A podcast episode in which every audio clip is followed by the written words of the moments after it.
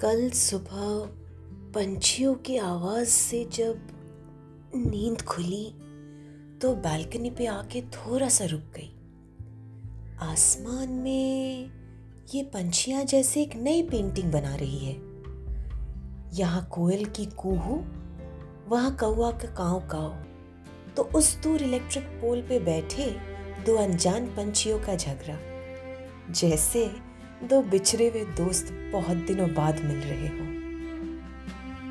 दोपहर होते ही सूरज अपनी गोल्डन किरणों से एक नई उम्मीद को जगाती है, जिसमें ये रंग बिरंगी पंछियाँ एक मुट्ठी भर ऊर्जा फैला देते हैं। शाम के इंतज़ार में ये एक नए सरगम छेड़ते होंगे।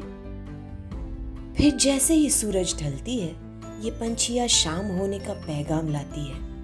और एक दूसरे के साथ ये उस दूर आसमान में उड़ के घर लौट आते हैं। आपको क्या लगता है? रात को ये पंछी सोते हैं क्या?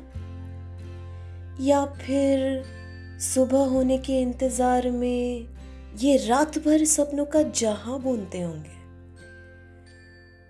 फिर से सुबह होती है और ये पंछी एक नई तमन्ना भरी रेनबो को आसमान में लहरा के एक नए दिन का आगाज़ करती है।